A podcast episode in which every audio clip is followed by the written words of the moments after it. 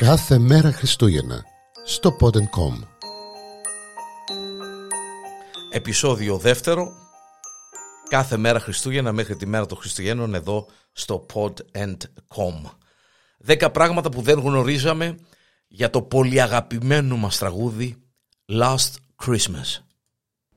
Last Christmas, I gave you my heart, but the very next day, you gave it away.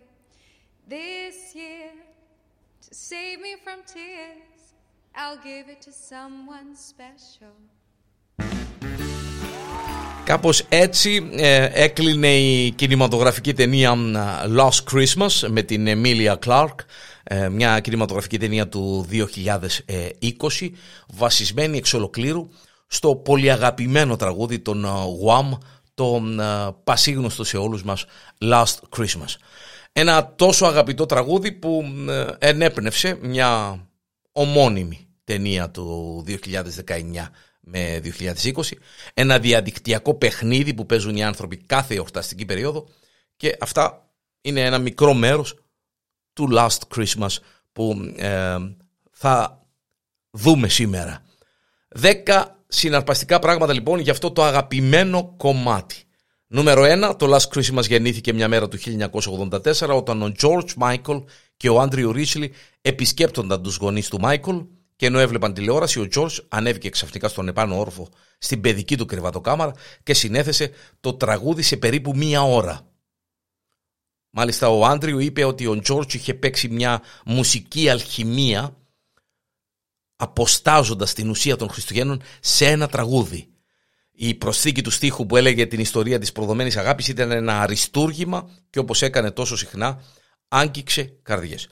Νούμερο 2. Δεν υπάρχει τίποτα στο Last Christmas πέρα από την λέξη των Χριστουγέννων που να μιλά είτε για Άγιο Βασίλη, είτε για τάραντους, για χριστουγεννιάτικα δέντρα, για χιόνι ή οτιδήποτε άλλο συνδέουμε συνήθως ε, τα Χριστούγεννα.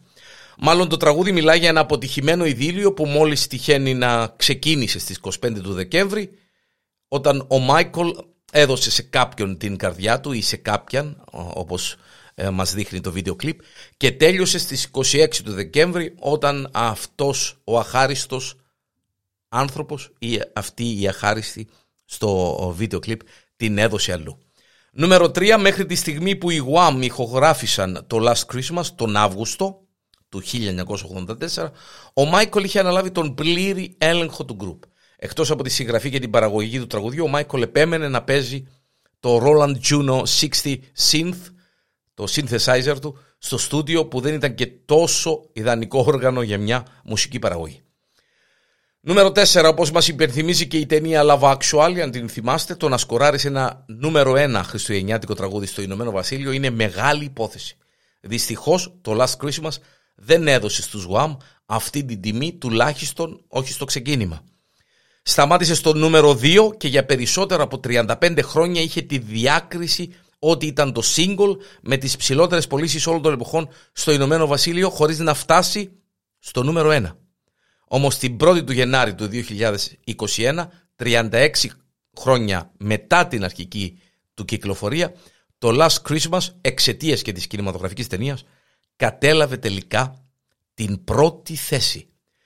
Συνεχίζοντας, νούμερο 5, την προηγούμενη ιστορία, να πούμε πως όταν κυκλοφόρησε για πρώτη φορά το Last Christmas, έχασε την πρώτη θέση στα βρετανικά charts από το κλασικό πια Do They Know It's Christmas, τον Band Aid.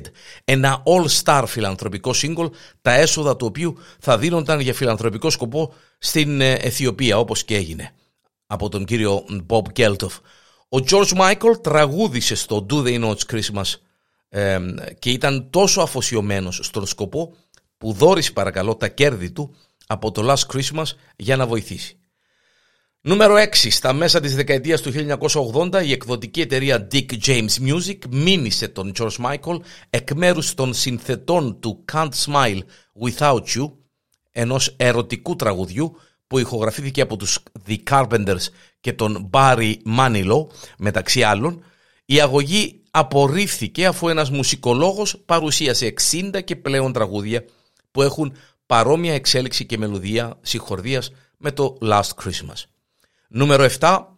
Ο Jimmy Eat World, η Hillary Duff η Good Charlotte, η Ariana Grande, η Carly Rae Jepsen, η Gwen Stefani και η Taylor Swift είναι μερικοί μόνο από τους καλλιτέχνες που έχουν διασκευάσει το Last Christmas όλα αυτά τα χρόνια. Νούμερο 8. Ενώ εκατομμύρια άνθρωποι απολαμβάνουν να ακούν το Last Christmas κάθε χρόνο, ένα διαδικτυακό παιχνίδι παρακαλώ που ονομάζεται Wham από το Wham και Mageddon ενθαρρύνει τους παίχτες να προσπαθήσουν να αποφύγουν το τραγούδι από την πρώτη του μήνα μέχρι τις 24 του Δεκέμβρη και μόλις το ακούν παρακαλώ να αλλάζουν σταθμό ή και μέρος από όπου βρίσκονται. Νούμερο 9. Το 1984 το Last Christmas δεν κυκλοφόρησε ως εμπορικό single στις ΗΠΑ και επομένως δεν ήταν και στα singles για το Billboard Hot 100 ε, chart. Ωστόσο το Billboard άλλαξε τους κανόνες του το 1998 και στον απόϊχο του απροσδόκητου θανάτου του George Michael την μέρα των Χριστουγέννων του 2016 το τραγούδι έκανε τελικά τον τεπούτο του στο Hot 100. Στις 2 Ιανουαρίου του 2021 έφτασε στην κορυφή της θέσης του συγκεκριμένου ε, καταλόγου.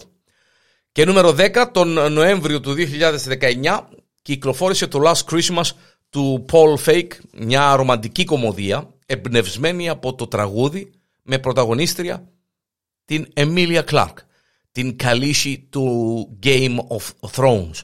Ο παραγωγός σκέφτηκε την ιδέα όσο ο George Michael ήταν ακόμα ζωντανός και όταν του το είπε του δόθηκε το πράσινο φως με έναν και μόνο όρο πως η ηθοποιός και συγγραφέας Emma Thompson θα γράψει το σενάριο για τη συγκεκριμένη ταινία.